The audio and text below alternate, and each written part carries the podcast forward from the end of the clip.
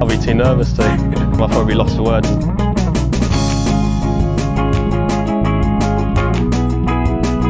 Hello and welcome to this week's Lost for Words podcast. I'm joined as ever by Jason. Jason, hello.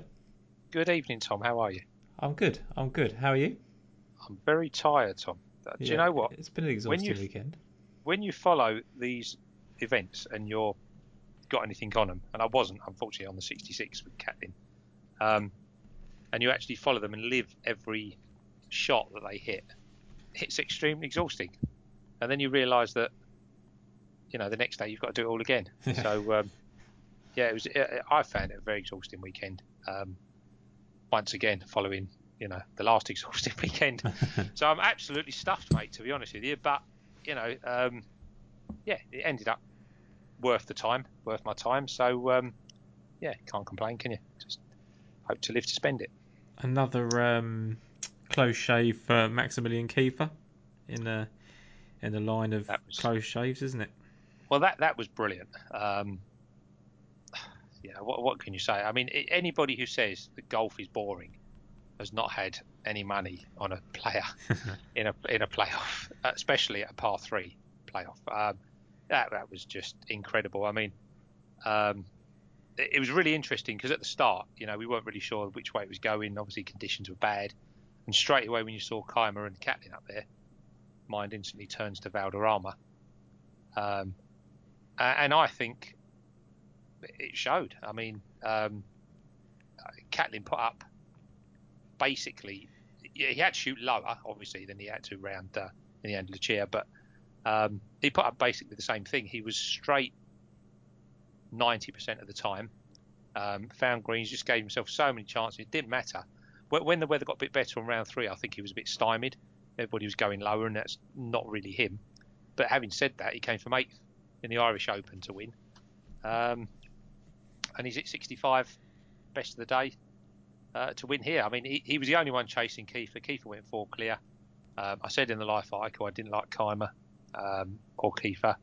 Um, so Kieffer's really surprised me. Kaymer didn't, I must be honest. Um, I think it's, he's going to need to um, have serious help to win again. Cut Martin Kaymer, unfortunately. Um, Kieffer went four clear. And, and to be fair, he didn't actually do anything wrong. Catlin just chased him down. You know, he missed um, anybody who was on him at the bigger prices that like Ben put up and everybody else in the world put up. uh, would have been absolutely cursing at 15 when he missed a golden opportunity. He was all over the shop at 15, the par five. Um, but quite frankly, he was superb. And and did you see the playoff, Tom? I, I didn't. I did not see the playoff. playoff. You have to see the playoff. It's just stunning. I mean, Catlin's been putting brilliantly all day. Leaves himself pretty simple eight to ten footer for birdie to win it outright in the 72nd. It's the worst putt he's done all week. Um, and then they go into that playoff and it's absolutely stunning. I mean, Catlin plays um, two shots during the playoff. Um, just amazing. Back of the bunker. He, he has no shot at all to get this near the pin. He's, he just hasn't got a shot. And he, he carries the bunker and he has to bounce it three times in the fringe and get it on the right line for it to stop anywhere near the hole. Otherwise, it's going downhill near the water. And he, he does it. And, and Kieffer must just sit there going, bloody hell. Hmm. Then Kieffer hits a 25 foot um, putt, birdie putt, um, that he had the line of from the previous um, playoff hole. And Catlin's got a 10, 12 footer up the hill to tie him, and he, he makes it. And it's it was a very, very sad ending, um, you know, when he's gone into the water. But it it, it was just a rem- it was a brilliant playoff, and um, it was a sad way to end because it's a shame one of them couldn't birdie it to win it. But ultimately, you know, I've got to pay my mortgage, and therefore, you know, I need to be on the winner. Who cares, really? Ultimately. Well, I, I, I mean, to be honest, I do. I do care. I thought it was. Um, I really, really felt for him, and I, it, it's you know to hit the same shot, the same seven iron continually to the same hole. Um, you know, Catlin's won twice, hasn't he? You know, he's not Yeah. under any pressure. Kieffer really wants to win. He's ne- he's not going to play better than that um, in a final round. Um, he hasn't done anything wrong. You know, you take Catlin out, he's won by three. So he's done nothing wrong. He's not he's not given anything away. It's just one man has just got him. Um, yeah, it's one of those. It's one, the case of one of those.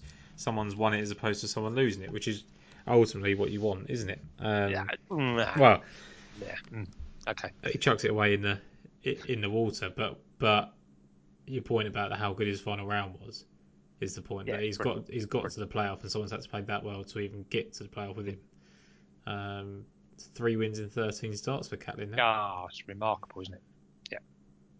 He and he was, uh, and even even when you look at him in the market this week, I, I don't I don't actually I think he needs it tougher, so I wouldn't really fancy him at this event. But he still seems a bit underrated in the market considering his win rate. Um, does, doesn't he? Really? I Yeah, think we I, mean- think we had the same conversation after he won Valderrama, didn't we? And then he won the Irish Open. Yeah. And d- then- Again, not easy though. That's an Aaron Rye track, so Yeah. that that's not an easy track. Yeah. And, and that's the thing is that you do have to. But the best thing is, you know, he might. I don't know if he'd missed the cut this week, but he might finish thirtieth or something, and and he finished thirtieth again in a couple of weeks, and, and suddenly he'll be out to a decent price again. Um, I imagine, and I, and I think he's someone that once he gets to sort of 60 60s and 80s and, and 60 60s and that like he was last week, that you kind of just have to back him at at this stage because Mm. he's just, he's just fantastic. He just seems to once he gets that kind of chance. I mean, uh, he just seems like the type of you look at his sort of like world rankings, and he kind of either misses a cut, finishes thirtieth, or wins. There's no like fifth, sixth, or anything like that. He just if he gets in the hunt, he seems to, to get the job done, doesn't he? He's he's he's extremely good. I mean, you know, nervous. You know, down the middle of the. I mean, there were a lot of bogeys between sort of uh, holes eight and thirteen, I think, during the week. Yeah. Eight and twelve during the week. Um, and Catlin just hits the ball straight. Uh, you know, I think it was. It probably was Aaron Rye we were commenting on that hits the ball straight. The last time we were talking about him. Yeah. and it's quite you know they're not they're not dissimilar in in their approach and their game you know it's it's just it's very very good. It's very efficient. And his short game is just phenomenal. I mean he saved a couple of you know a couple of shots yesterday with just some stunning pass saves. Um you know i remember i think on saturday i think on, on the front nine he had a, a, he overshot the green. He had a, a no shot at all. Um and somehow I, I don't know how he's done it. He's, he's chipped up virtually whole side, and the ball has spun sideways towards the hole, and it it was a virtually impossible shot. He, he's very very talented, um, and he's got a very very good brain. He's not you know you look down the leaderboard there, and you've got those. You know you've got those that are. I mean I, I was on uh, Cruisewick as well. Yeah. Um, he lacked experience. He played really well. Um, he lacked experience. Um, you look at people like Marcus Armitage. We know, you know, he's a fantastic player. Um, you know, on the right course, but you couldn't trust him. Catlin is rock solid, isn't he? You know, that's that's. You know, Valderrama's. You know, to win your first tournament against Kaymer down Valderrama, then to do it from behind, and now to do it again, it's it's brilliant. I I, I think he's uh, outstanding player. You, you mentioned you obviously mentioned Croyswick last week. Um, Mm.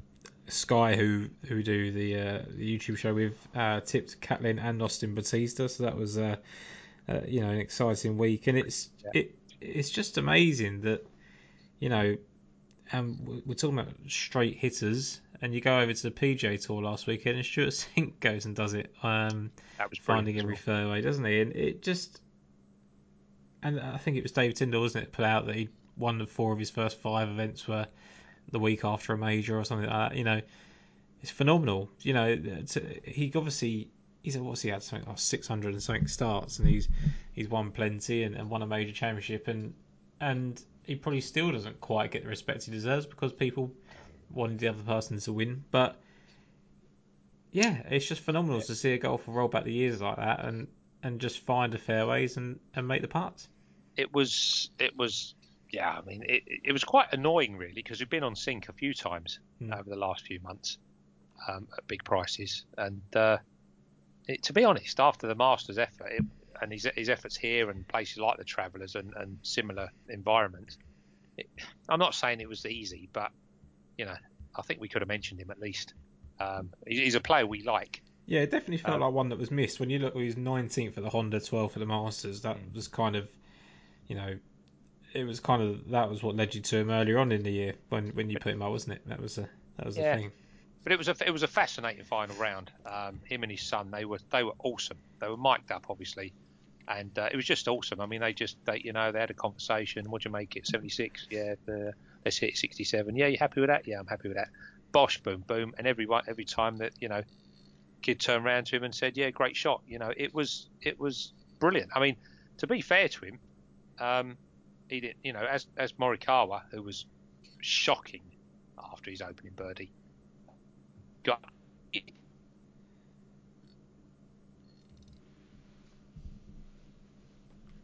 straight with every single drive was was he was never under pressure.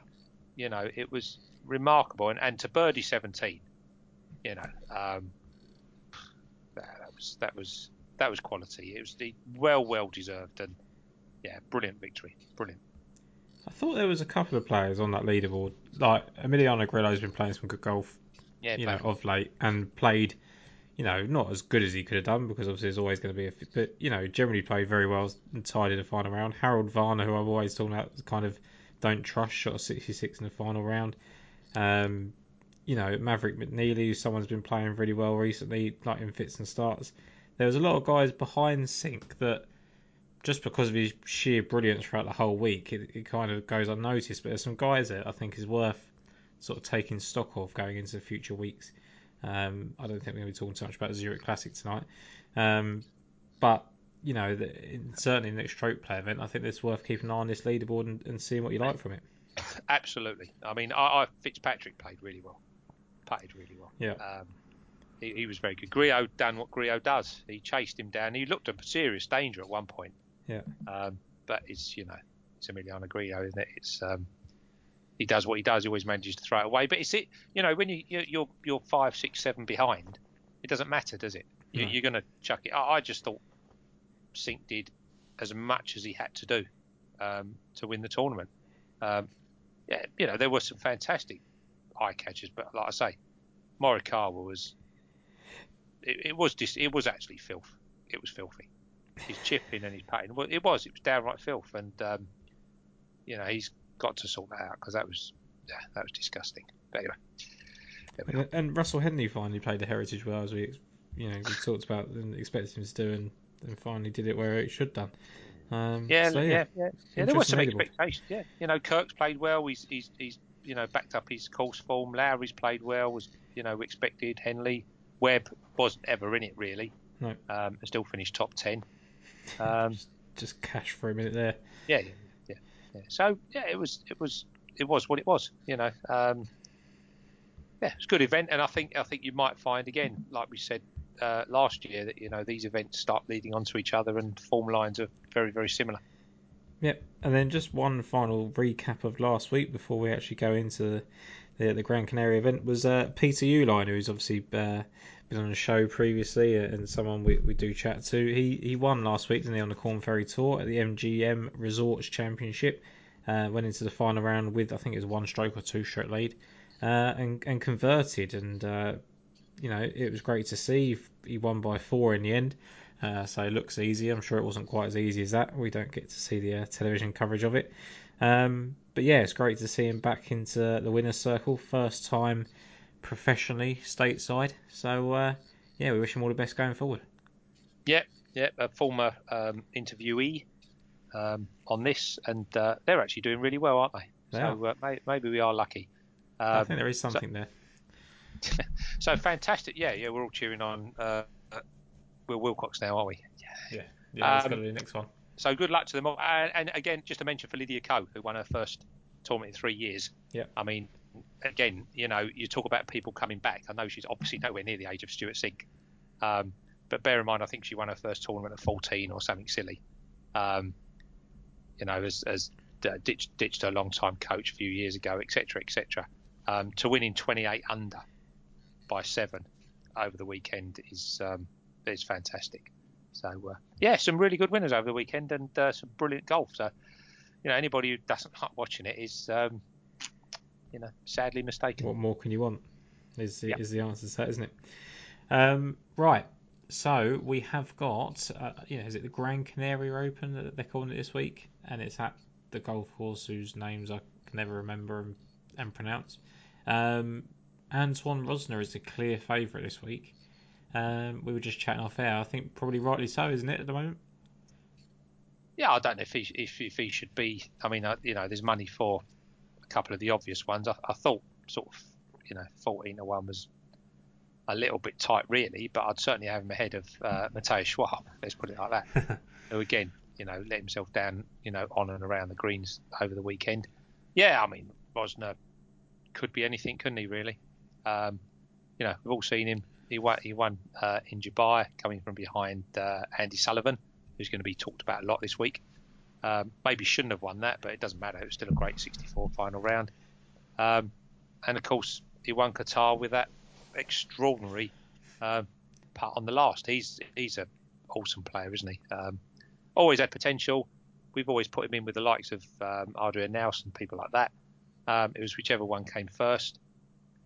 He's won on the Challenge Tour in Spain. You know, um, he was third at uh, Valderrama, which um, links into the course designer of this, even though we think there's probably going to be about 20 shots difference in the winning score. Um, he's a cracking player, isn't he? You know, done a bit in the in the match play, didn't he? He did. Um, couple of shot results. Um, very deserved favourite because you know he's a very good player, and you know he attacks par fives. Know there's only three of them this week, but they'll be able to attack them. He's a cracking par four. You want? Yeah, you know, deserved favourite. It's going to be low scoring this week, isn't it? It's a resort course which hasn't been. Or there's not much they can do to adjust it. Really, there's no real rough to speak of. So it's for the high handicap, uh, drunken tourists that like to play the golf course. Um, I'm sure many of them will probably play this drunken because they probably can. Um, but yeah, Rozner absolutely superb. You talk about the uh, links to the course designer, and and we, we were talking again off air, and, and it's come up in our own research. But the course designer obviously um, designed London Club, which was the 2008-2009 European Open. Um, designed the Gary Player Country Club, which is obviously the Nedbank and the SA Open uh, last year. All very different tests, really, aren't they, um, to what we think are going to play here. But I don't think it's going to do any harm to have uh, seen it. We've seen it so often, haven't we? Even even in courses, it shouldn't really uh, correlate. You know, there's always some sort of fine detail that kind of designer likes to leave on all his golf courses, and that might just be enough to, uh, to catch a few eyes this week. Yeah, it might be. If we don't know, I like your your your thing about Oman was quite useful because uh, some of those shots on that promo video that's that's tweeted about all over the place, um, some of that looks very much like Oman, you know, by the coast and and you start it. Some of the um, fairways look a lot t- well, they're not tight, but they look tighter than you know than the green area if you like. Yeah. Um, and then it opens up and and there's a particular couple of shots that, that look at the greens, these massive greens that really do look like Oman. Um, so I quite like that link. Um, it's it's it's you know we don't know, do we? Um, it's it's an educated guess. It's not complete guesswork, but it's educated guess, and uh, I think a lot of people are going to come down to the same player um, or players. And whilst there's a couple of bits of blue already, because um, I think Ben's article's out quite early this week, um, they may not have been finished being punted yet. No, absolutely not. And strangely, as well as a couple of um, other courses, Gleneagles, um. Ron Kirby was obviously um, responsible for, which hosted the Johnnie Walker and the 2014 Ryder Cup. Um, and, and, there's also another course which I didn't know there was any interest to it, but the Royal Golf Club, which was used on the Challenge Tour in 2012 in Denmark. Kristoffer Broberg won there. Um, I'm sure you covered that back in the day. Um, I did. He's a legend, Broberg. Yeah. and and there's a couple of courses coming up. I think Mount Juliet is the host for the uh, Irish Open this year. So there's there's links there. I think basically from from the promo videos, it's kind of like the front nine is tree lined, and someone said they've never seen so many palm trees on such a course. And then the back nine's exposed and uh, and windy, which is where Oman and, and Mauritius I think will come into play. But uh, well, yeah, I mean, you, you look at something like the Eagles, and you've got Paul Lawrie, haven't you? Brett Rumford, Stephen Gallacher, yeah, Tommy Bjorn. Um, do you know what I mean? It's uh, Marc Warren. So yeah, you know, You, you, I- I'm not sure how relevant it is, but very potential. We'll, we'll let you know on uh, Sunday about four o'clock. London Club was the first ever course I went to to attend a professional event. Was when Ross Fisher won. Did they Um, charge you a million pounds to go in? I can't remember. All I know is my dad stitched me up one because he uh, told me to go and get Rory McIlroy's autograph, and it it wasn't Rory McIlroy. It was just some, it was just some random kid member who had curly hair. It was the Um, bloke out of outnumbered. Yeah, could could, could well have been. Um, and I obviously believed him, and he says to this day that he didn't mean it, and he thought it was him, and I don't believe him. Um, so here we are. Um, I think everybody signed my little autograph book except for Monty that week, um, who I've been told is actually a wonderful guy. So uh, I don't really want to uh, to badmouth him, but he didn't sign my book that week, so still a little bit sore about that. But on to this week's. So we, we've discussed Rozner. We think he's a, a worthy favourite, if if maybe a bit on the short side. Um, I certainly couldn't put anybody off betting him, and I don't think you would either. Um, but it's just it's just a price play for us. We don't we very rarely like the favourite as it is, and uh, I don't know if, I don't know if favourites on the European tour. It'd be interesting to know how many times favourites come in on the European tour because I can't imagine it's that often. I wouldn't have thought so. They, just- they, I think they do a lot of running in, in Yeah, sort of yeah. in the, within the four days. Um, but as to actually getting home, I mean, it's difficult, isn't it? I mean, I would never have imagined, you know, six months ago, Rozner would be favourite for a tournament. no. Um, and to be honest, I'm not convinced he should be here. But I, you, you, know, I'm not. sa- Horsfield favourite? Yeah, I think Horsfield. Yeah. I mean, yeah, I mean it's it's Horsfield and Sullivan, but but definitely I think Horsfield is telegraphing a victory. Um, I know he's been put up a few times by others uh, recently, but um, this is him, isn't it? Um, you know, two wins last year and 18 under, and uh, I think 18 under twice, wasn't it? Yeah. Um, he's been telegraphing a victory. If you Celtic Manor, um, he beat Connor Syme, who, who actually quite like to go well this week. Sami Valimaki, who's obviously won at Oman that we like. I'm really gutted Brandon Stone's not playing this week, so I thought this was right up his street. should be up his street if, we, if the courses we like match. Then uh, Yeah. Sam, and then you obviously got you got um, John Catlin was um, Yeah. just behind there, and then um, when he won at Arden, uh, Mikko Korhonen and uh, Max Kieffer were there, and Kieffer's got a little bit on the relevant courses that we said, and obviously he's playing well anyway. Um, but he's telegraphing a victory, you know, eighth and third, finishing really, really strongly um, over the weekend. Um, there's a few players that, have, that are catching the eye over the weekends these days, uh, but Horsfield definitely at Kenya. Um, and then Austria last week is fine. He was second in putting average, um, and given he would have had to, you know, scramble quite a lot really around there, um, he's not able to just open his shoulders. Whereas here he certainly should be able to. Um, yeah, I mean, I, it, it looks his sort of course. But how low you want to go in the market, I don't know. You know, he's third in par four performances over the last three months. I know it's only 12 rounds, but when you consider he's such a big hitter as well, he leads the birdie conversion rate over the last three months over that 12 rounds as well. It's um, he, he shouts out that he's going to be a top 10 at the worst, isn't it? I think it says a lot, like you said, that it wasn't really a course for him last week, and he finishes 15th, um, just improving every day, didn't he? 74, 73, 69, 67. Played incredibly well, like you say, in Kenya, and that was coming off the back of a of a long spell out because of injury. So if he's playing like this in uh, unsuitable golf courses after three starts, then uh, you certainly would uh, wouldn't want to back against him, would you? You have to put him in somehow, don't you? yeah, I mean, I I don't actually hate the price. I think he's even now at twenty. There's still twenty twos about with six places. I think that's that's fair enough, really. Um, if you like, if you like Betfair and he goes to twenty Yeah, five, think- then No, he's not. He's not. but he's not going to do that, is he? He's not going there now.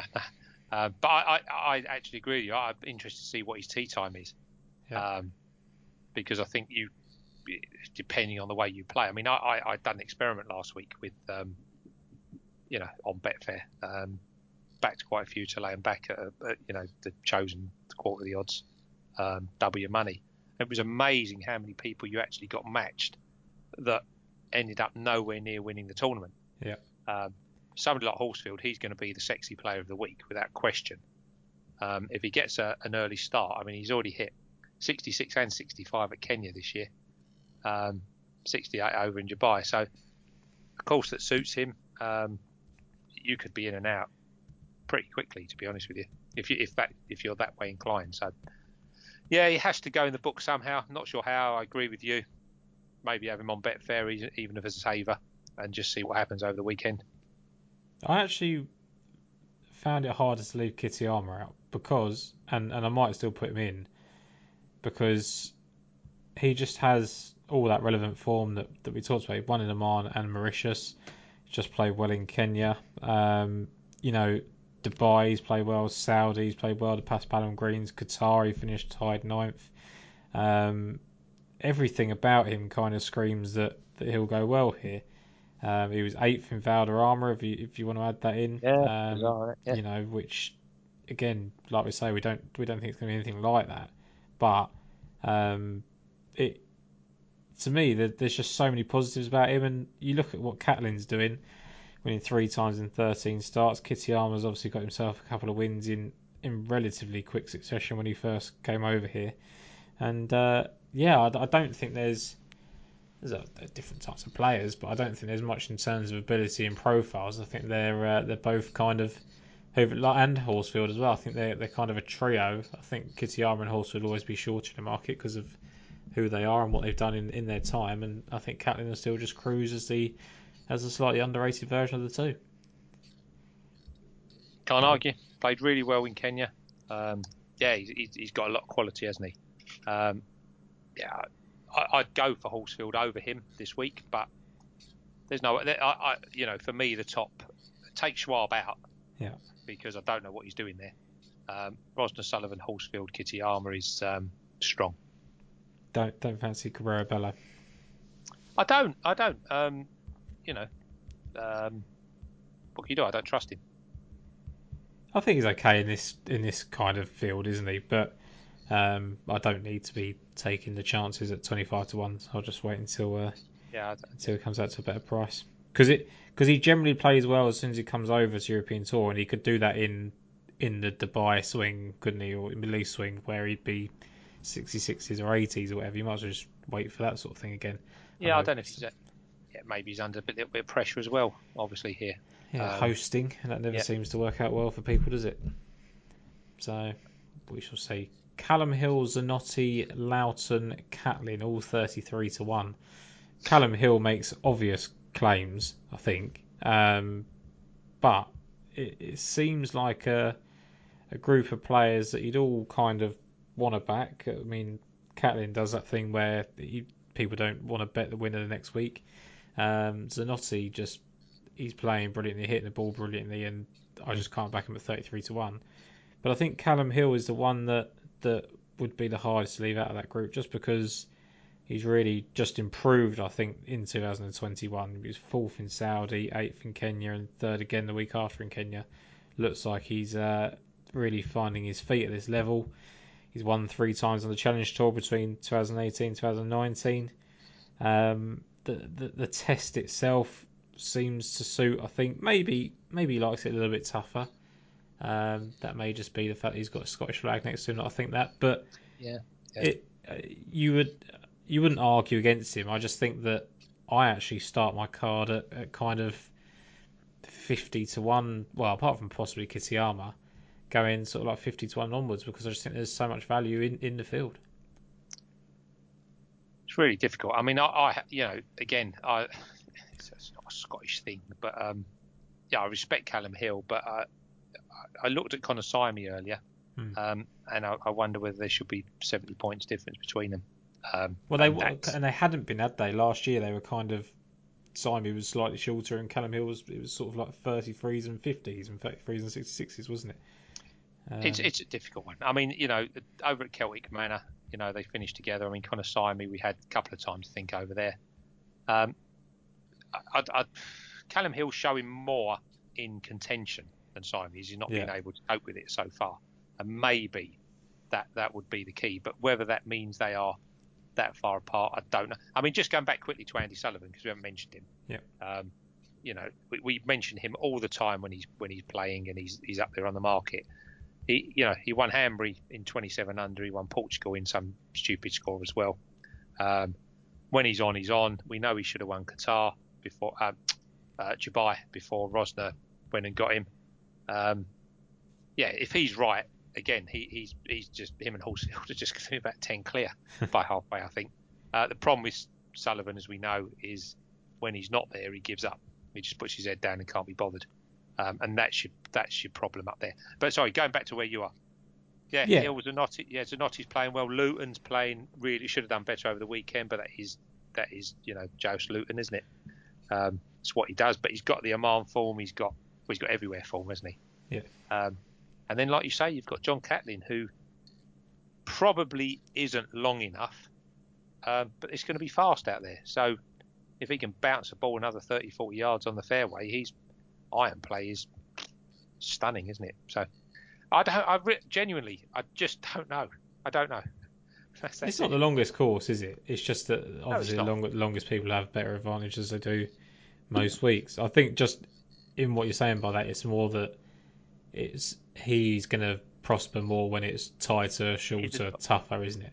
His advantage isn't so much. Yeah. I, I think that, that that's the key. That's what we always say. Yeah. Um, you know, the others the others can just open their shoulders up and leave themselves wedges nine irons into the green. There's no difference. Whereas in a tighter course, Catlin will be on the fairway. They'll be shooting from rough. Um, he will be saving shots around the greens. It, it- you know, these are huge greens. You know, there may not be any saving to do. But having said that, he's an awesome putter as well. Um, Yeah. it- It's really difficult, Tom. It's a, it's a fascinating tournament, but whether it's one you want to lump on, I don't know. No, I, ju- I, I think there's too many question marks with, with new courses and and events that you don't think are going to last, and and also what can't really be overrated, uh, overstated, I think, is that we're going from freezing cold, really tough golf course in Austria to reasonably warm and and potentially birdie fest. Well, it should be a birdie fest uh, event this week, and it's all got to happen in the space of a week. It just strikes me as a bit. It could be hard for some people to acclimatise. People would have found different shots last week to get around that golf course, and now can just go up and line up and hit it exactly how they want. It's different tests altogether, isn't it? Well, Catlin was, was you know wearing gloves every day. Yeah. Um, in between in between hitting shots and uh, walking down to his ball, he was wearing gloves. Kieffer didn't put gloves on for the whole of that. That was getting cold at the end of that playoff, and he, I'm not, not saying it made any difference whatsoever, but it was just interesting the different approaches. Yeah, it is indeed. I think that that's just a uh, a German versus uh, American thing, isn't it? But uh, there we go. Victor Dubuisson plays the uh, the Nedbank Challenge incredibly well, doesn't he? Um, which is a golf course that the designer's linked to. Other than that, I don't know that it's kind of something that would really suit him. Again, I think he's better when there's a bit of feel around the greens and he can get creative. But he's in good form. Just wasn't excited about 35 to one. Same sort of thing with Besseling. And then there's a couple of names here that we both talked about off air in, in JB Hansen and Marcus Armitage. I'll let you uh, lead off. Yeah, I mean JB, fan of JB's or not a fan of JB's, as we know, I haven't forgiven him for the 2003 or whatever it was Challenge Tour final. but you know, different different player now. Really hard to predict though, isn't he? But awesome form over in Spain at, at various levels. You know, even the top 20 at Valderrama. You know, you never would have put JB Hansen as um, doing that particularly. Um, you know, fourth in the Spanish Open, loads of top tens, loads of top fives in lesser lesser company. Um, it, he's just really interesting, isn't it? It was a great effort in Joburg. You know, it was a fantastic um, performance. Again, round a course that we didn't think would suit. No. Kenya, again, not sure. Qatar was was more like him when he got the top ten, um, and he has got form in Oman as well when he was fifth or sixth to uh, Kitayama a couple of years ago. Um, you got Kieffer in third there. Um, so, of interest, definitely. Uh, just really hard to predict. Another one again that I always like for a sort of first round lead if he gets an early tee time. Um, you know, what do you want? He's 40 or one. I mean, you, you, so far we could have backdated them, couldn't we? Down in the 40s. Yeah, Um, and that that's your problem with that's your problem with this. There's a couple of gaps anyway for Hansen. I'm just wondering whether he's going to come out. yeah, I've just um, seen that. Marcus Armitage as well is, is playing well, isn't he? T- uh, two top tens back to back. Um, steady throughout the start of the year without really uh, materialise anything. He, I think he'll enjoy the low scoring affair of this. Um, I just thought that he was probably short enough, which seems a bit harsh at 40 to 1, but I just think there's players that I, I like at 50 to 1 and bigger that, that really I, I don't need to be taking Marcus Armitage, but that might just be that I find him irritating. So I'd probably put a zero behind him just to just to justify betting him. But there we go. Um, what do you think of Garrick Higgo? I know you're uh, you're a fan of his, and uh, you know he's played well at the, the Gary Player course. So I thought he was a reasonable price there at forty to one. It, it seems to be his price at the moment. It doesn't seem to, to veer too much from that, does he? Well, as you read my uh, Sporting Life article over the weekend, Yeah. I put him up to be uh, top five um, in Austria, coming from I think tenth place. I think over the weekend, he, he's you know he's one of several uh, youngsters that um, just looks awesome, doesn't he? I mean, I've gone for somebody else, um, just slightly bigger of, of the same type, if you like. But yeah, again, he played absolutely awesome in Austria. Um, greens in reg, diamond. This man um, going to be absolutely huge at some point. Whether a first trip to the openness of Spain and and you know the absolute mad birdie fest is going to suit. Who knows? But he sits next door to Guido, and as you know, I've uh, you know bunged Guido down on my list rather than rather than Higgo. Yep. This is you know this is the way of the world. We can't back them all. Is it you know Guido is fantastic. You know that uh, that my that Sky that's been on a couple of times is is obviously a massive fan of his. Um, but he does he does get the job done when he's in contention. Um, makes plenty of putts, doesn't he? Uh, when he's on, and uh, maybe slightly disappointed in in Kenya in the end, but generally speaking, he's uh, when he looks like he's going to play well, I think he, he generally does and, and can do at big prices as well. And and 45s and 40s is probably fair enough.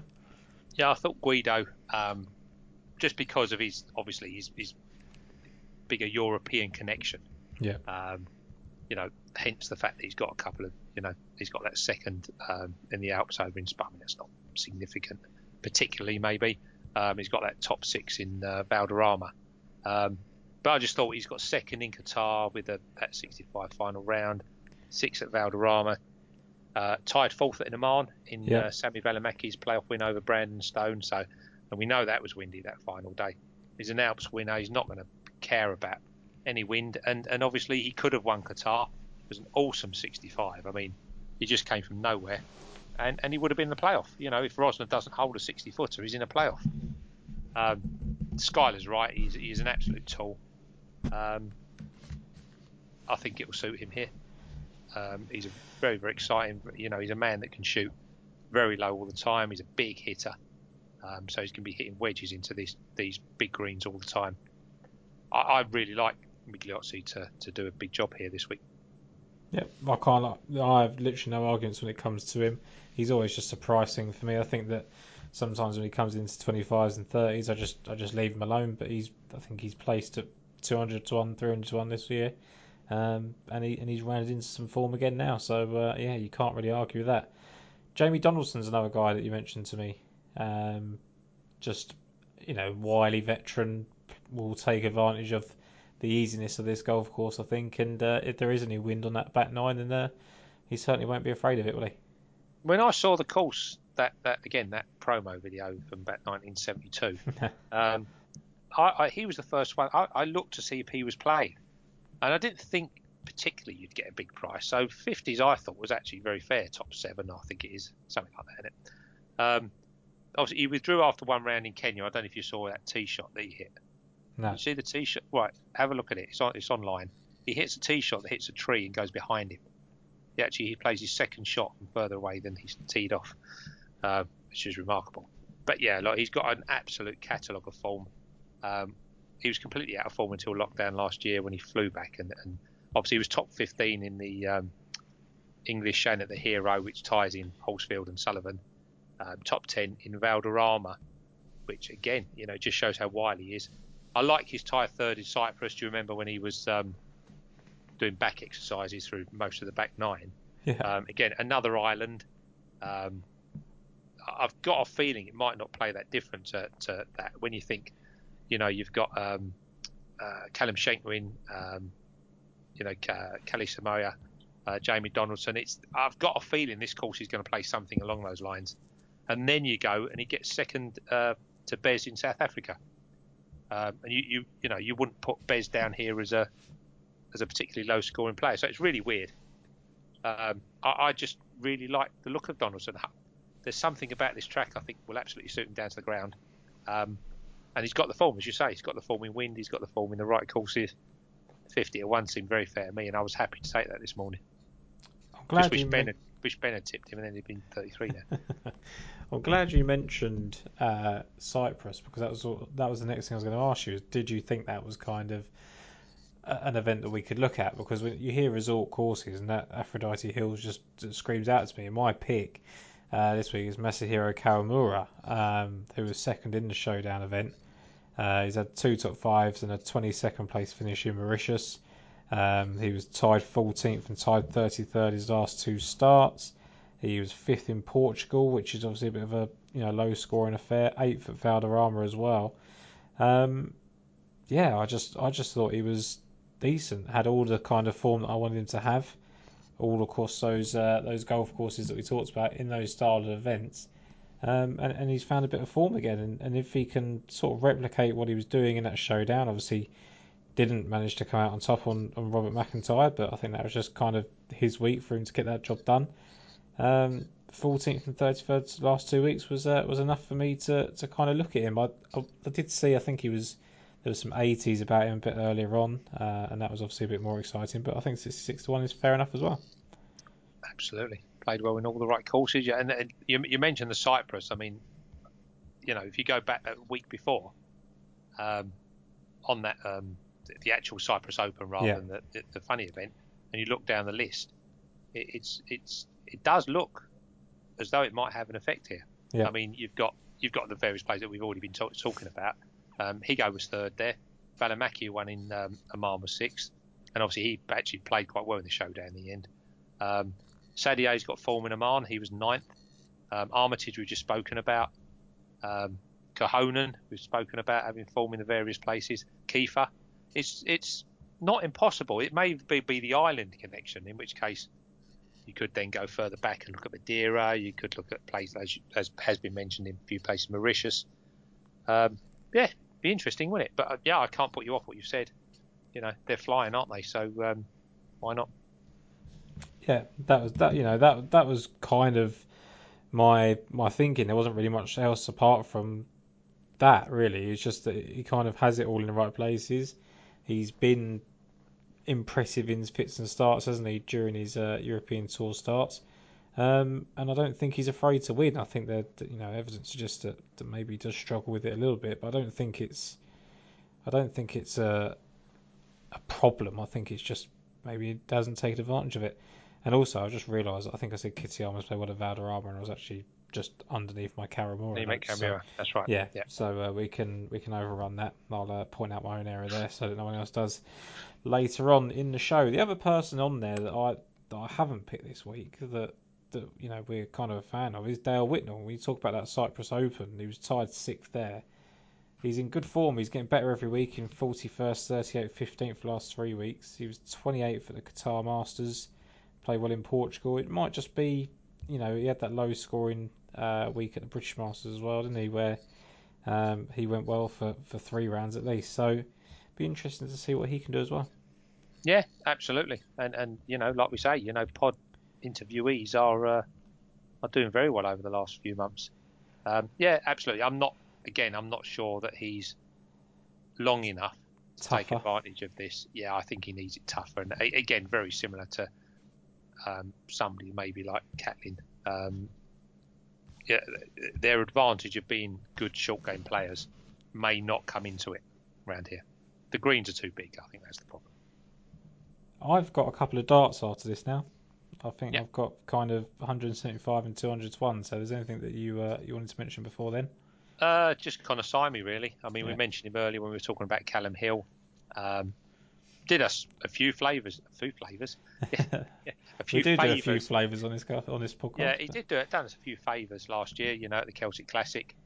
Um, I think we, we followed him up. I mean, again, you know, he was when he's in form, he is he is flying. I mean, if you look at the I know it's sort of um, biorhythms, if you like, and it wasn't even the right time, but he was fourth at Austria uh, last year. Um, comes out, as I say, third in uh, Celtic Manor, follows it up with a, another top 10 there. And not that many players actually followed up um, on those back to backs, two, you know, a week after another good week. See so many having like top 10, top 20s, and then failing the week after. So that was impressive. He then goes and gets top 10 of Valderrama, which of course is impressive. If the South African Open's got anything to do with it, he's got that top 10 there. Um, and recent third in Kenya. I, I thought 100 to 1 for, for a place was. Um, he's a very another very very straight hitter. So again, would this be his type of track? Guessing, aren't we? We don't yeah. know. Um, but he, he, he, can attack the course and uh, he can putt really really well when he's right. Um, I think he's one of the straightest drivers again. So it may not be his thing, but he might save shots over the opening nine, mightn't he? Um, yeah, and I think that's going to be like we're looking at it as if it's going to be a, a low scoring event. I'm pretty sure it will be, but that front nine doesn't look. I don't think it's difficult, but I don't, you know, I don't expect people to have you know ridiculous low nines on there. And then obviously if there is a little bit of wind on the back nine, then then it is going to, you know, it, I don't think again it will be dramatic, and I still think it'd be a fairly low scoring event. But there can be some mistakes made in those sort of uh, areas. I think so. I, I, think that you do have to uh, have a bit of wits about you and, and know how to play different ball flights and and to keep it in the fairway, even if you know, because not it's not so much as it's going to be rough on the front nine, but you get caught behind one of the trees or you don't get a great angle in. There's plenty of other things to worry about, isn't there? Yeah, absolutely. Yeah, I, again, he was just one. You know, it's absolute. I think everybody's looking at the same type of player. Yeah. Um, but it was just for me when you, it's, it's the old thing that we say every week. You know, you mentioned Daniel Berger. I look where Webb Simpson and Kevin Kisner are. you know, you mentioned Callum Hill. I look where Connor Syme is. Um, and I just thought it was a bit of an overreaction. Um, that missed cut at, at, sort of the second Kenya Open. It's he's hard to read, but 100 to one, um, I might take the chance with he's you know well into three figures on Betfair. I, you know, almost certainly will. But he's again, he's surrounded by people like Louis DeJager. You know, he's an immensely talented player. Yeah. Um, I have no idea what he's going to do. you know, but Jorge Campillo, who we absolutely love. You know, um, I haven't got a clue what he's going to do. Um, so yeah, I'm happy with Syme in some way. Um, top ten, top twenty, some trade on Betfair, something. I just there's something about him that suggests that I think he's a slight level above what he's showing at the moment. Yeah, I, think that you know it's, it's not that long ago that he played so well in Kenya, is it? And at the end of the day, I think that he's got he's got the potential to, to be better than like you say that he's showing. And, and any time that you get him, because the end of the day, if he's 100 to one this week and finishes fifth, he's going to be 33 to one next week, isn't he? He's going to be Callum Hill. So it it is kind of we spoke about it off air is what price do people have to get to before um, you back them, and, and I guess that you're getting near that point with uh, with Syme. Yeah, I think so. I think I, I, I think that's that's very fair. Yeah. Um, who were we talking about earlier? Where we said, oh yeah, uh, uh Adri Arnaus. Yeah. Yeah, that you was know, that was the topic of discussion, wasn't it? That was who we were talking about, and we haven't actually mentioned that. Um, that Adri Arnaus has now gone out to what 55, 60s is available. Um, this is a guy that was going off at 25s and 33s when he hadn't won. He still hasn't won, but he's he's getting to a price now, especially on a golf course that should suit everything about him, shouldn't it? Um, mm. It would be it will be interesting to see how he goes because I could see a lot of people kicking themselves if he does have a good. I mean, I I very seldom want to back him, and I backed him once, and he was dreadful, and after getting in contention, so I've kind of been put off. But he's certainly talented enough. Yeah, I mean, uh, exactly what you said. We said it about various um, various players over the last few months, and, and a couple have won, haven't they? Um, we weren't on, but there we are. Hmm. Um, and he, he would be the one for me that, that on that list. Six, well, him and Dean Dino um, stick out as, as definitely potentials of, of playing a damn top Just lost you a bit there, mate. Are you uh, are you back with us? I'm still there. So I was just saying that you know both him and Dino at 60 to one yeah. um, definitely have the potential to, uh, to to play a lot better than their prices. They, have been going off half those prices, you know, not that long ago. Um, they're very unpredictable. They're very very attacking players. I mean, you look at someone like Rozner, who's who's attacking but has done it now and is fully in command of his game. You know, th- Burmester, I'm a big fan of. Should have won more by now. Um, but it's it's his type of attacking track again. You know, he reminds me again very much of the Sami, Sami Välimäki Brandon Stone type player. And so him and Arnaus again at 60 to 1. I'll have a look on Wednesday. If they drift to something silly, again, you know, I'll be on at Betfair, you know. Completely understand that. I'm going, uh, you've gone kind of Simi. I'm going with Grant Forrest. Um, mm. He's someone that that kind of, a couple of times I've wanted to get involved in him just because I can't remember where it was what we were talking about. We were saying about how the putting would be a you know significant factor that week, and, and I kind of thought about putting him up. And and ultimately he keeps having these kind of consistent finishes without really pushing through. But when you look at just where he's played well, he's got a fourth and a seventh in Mauritius, tenth in Oman, uh, tied 19th and 27th in, in Qatar and Saudi, respectively, with the Paspalum Greens. Uh, you know, wind and coastal seems to uh, to suit him. He was in that second of the Andalucia match play on the Challenge Tour. Um, those reasons enough, really, were just were just enough for me to take him at 175. I think he's available. 150 generally to get the, the seven places. I just thought that was fair enough. I think I can absolutely see him finishing inside the top seven. I mean, he's done it on similar courses, and uh, and that was enough for me really. You know, tenth in Oman, fourth and seventh Mauritius. So there's there's your three courses or or starts that we're looking for, and, and he's been in and around the top seven each time, and uh, and he's he's that price to, to finish there. I think that was just enough for uh, to catch my eye because he does kind of fritter between form, and it's hard to judge whether he's going to do it right. But when you just look at you isolate where we want to see him playing well, he just he has picked it up, and I, I just thought that was enough to uh, to justify someone at such long odds. Yeah, he's got form at Oman, hasn't he? Just outside top ten, if I'm right. Yep. I think. Um, and you know you've got you've got them turning up, haven't you? So you know the likes of Daniel Gavins was there, wasn't he, for three and a half rounds over the weekend, um, and Forrest has shown a bit more. So why not? I mean, you look at him. I'm looking at Sebastian Garcia Rodriguez, who um, I'm not a fan of because I don't trust him at all, but has put himself in winning positions, you know, two or three times over the last year. Um, returns home, um, loves Spain, obviously. Um, he could be inspired to, to put in a decent performance. You know, can put the lights out when he's right, but he, he looks as though he's on his way to being another Pablo Larrazabal to me, um, when no one knows what he's doing. But there's there's a few, isn't there, that, that you know you could throw a dart if you wanted to. Throwing a dart, Matthieu Pavon, um, you know, does generally love these kind of events. Um, 17th, 2nd, and 5th in Mauritius. When he was 17th, he was second through 36 holes. Um, he's been tied 11th in Saudi, tied 35th in Qatar.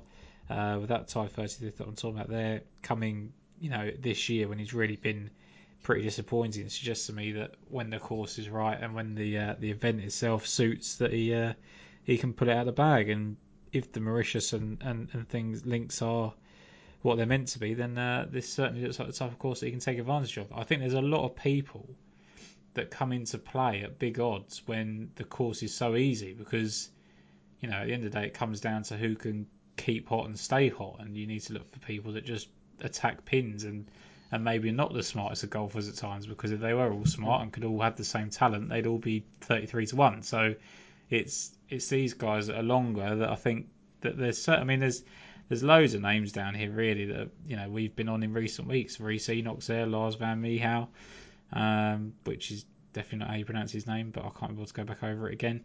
Um, you know, there's just there's just loads, but it you do have to, like we say every week, you can't bet them all, um, and that's just what I've landed on. I'm pretty happy with those, and and I think there's probably, you know, Castagno just keeps striking the ball incredibly well, but I've kind of given mm. up on him after four times of no returns.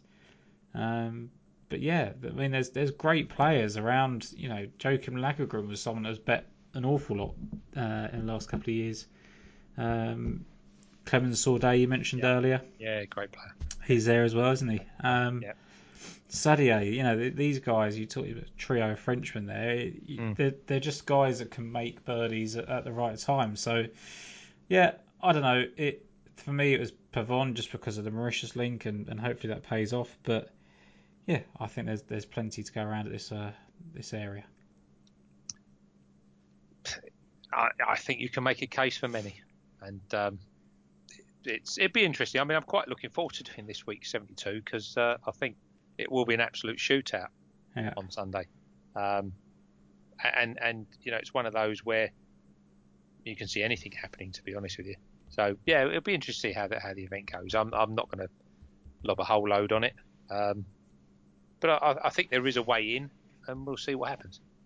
Yeah, I think that we've tried to find the avenue as as everybody does when it's a new golf course, and and hopefully it pays off for us. And and like you say, I think I think what you just said there in terms of anything can happen on Sunday is is why I'm not put off by the top of the market because I like Kitayama. I think there's plenty of um, justification in the horse fields, in the in the Callums Hills, in in the guys that you mentioned as well at full tees, etc. I think there's plenty to say about all of those. I just think that it is a time where you can take those guys that you trust a bit further down the market because I do think that this course brings it to everybody. You know, high handicappers can play around there, which is what it's built for, then uh, these best European tour players can certainly make a score. Yeah, it's probably going to be come down to pattern, isn't it? Again, and um, who knows? You know, you have a hot week on the on the greens. I do think there's there's a sign of, of a couple of the ones up the top that they just might be too good because they're capable of putting four sort of mid 60s rounds together, um, which which may be the thing. But there are seven places, and as we say every week, you're not going to get the top seven filling the seven. So, you know, there we are. That's it. I don't think there's really much else to say on that event, so we'll uh, we'll summarise our picks. I'm going with Kurt Kitayama. He's coming in at 25 to one. I'm going to take the. Uh, I'm just going to completely um, go against everything I just said and, and take him. Um, I like Kawamura, um, Grant Forrest, and Matthieu Pavon as well are my picks. Um, Sam Horsfield's telegraphing a victory. Um, you just have to be on in some way. Guido, um, just add to his um, qualification. Saudi Arabia that you like. Yeah. Um, his third round 74 absolutely killed him, but he was Yeah. surrounded by excellent rounds. So I'm really looking forward to a good tournament from Guido at 45. Jamie Donaldson, you're taking a, a risk with his health, um, but it, if it's windy, it seems to fit. So him at 50. JB, up to, on the, I'm not so sure. So I'm going to lob in uh, Connor Syme at uh, round about 90, or maybe if he drifts something silly on Betfair. Um, so yeah, there'd be really just my four for the for this tournament. Yep. And uh, as we said earlier in the show, I don't think there's going to be an awful lot of time spent on this Zurich Classic. Um, I don't even know if you've got a pick in the event, have you, Jason? Uh, not even if there was rubbish on the radio would I um, be the slightest bit interested in having a bet on the Zurich Classic. And I'd never say that, but I've got no interest whatsoever. I'm not even looking forward to having it over the weekend. Final round, I don't care. Good. So it'll be a very short moment. I think that Chris Kirk and Brendon Todd could play well, but the, the price kind of reflects that because uh, Brendon Todd's passing excellently and Chris Kirk's striking the ball well. Same for Keegan Bradley and Brendan Steele. Steele's starting to hole uh, more putts of late, and Keegan Bradley obviously ball strikes it every week. Um, you've got your guys like uh, Kevin Kisner and Scott Brown that play this every every year and play extremely well for people that are always 50 to 1 and bigger. Um, and then you got further down, and I don't even profess to know anything about what's going on with their games. Um, neither of them are actually that good. Um, but David Hearn and Seamus Power have played this event a couple of times together, and finished inside the top 10 and top 5. So I think that there's sort of some value in 150 to 1 seven places with them. Um, that would be it. My if you wanted a deeper kind of view on it, I would just say that the the recipe for success that I found when I went with Horschel and Piercy a few years ago was just just to try and find the guy that's striking his irons as as best he can, and and hopefully he's partnered with someone with a streaky putter like uh, Piercy was that year. It's not that easy to find that kind of partnership this year. I think there's a lot of people that basically got the same skill set and both struggle in the same areas, which is not a good uh, not a good combination, and that makes it a lot harder to be interested. But yeah, I don't think anything more needs to be said on that. Peter Uihlein's playing this week with uh, Richy Werenski, if you wanted to keep an eye out for him. Uh, and Woody Austin and Rocco Mediate. Yeah, just in case you needed to do it. How many thousand to one. noughts do you want to put on that? You couldn't put any notes on to get people to back them, could you? You could just run the whole, literally have 365 and just run zeros all the way through to whoever that is at the end, and nobody would be interested. And if they'd had a pound on, you'd just drift it again, wouldn't you? It's just pathetic. There is- when you look at some of the names down there as well, that that's not even where it stops, is it? You've got Kevin Stadler and Johnson Wagner. That'd be an Yeah, but interesting. that's, that's not. I don't think that's as bad. Well, of course, it's not as bad. There's a 500 point difference, but it's you know, there's still not. It doesn't inspire you, does it? I mean, Bill Haas and Hunter Mahan would have been a great partnership 10 years ago, wouldn't it? Here yeah, we are it's now. yeah, yeah, yeah. Well, well, whatever. But one of these people in this 400 and 300, or someone will be up there in the top seven or eight by the end of the year, uh, end of the week. I bet it's not. just that type of sort. I bet there is someone, someone in this I from can- I'll 300 to tell one you. downwards. Ah, okay, okay. When do you want? What do you want? From, where do you want to go from? I'm not Uh, including Campos because I like him. Um, Well, he's in the 300 one downwards, isn't he? so that's, Okay. that's, that saved me, didn't it? um, it- there's just always a random one. Bo Van Pelt and Luke List. I bet you didn't think they'd be a team. people do anything for money, won't they?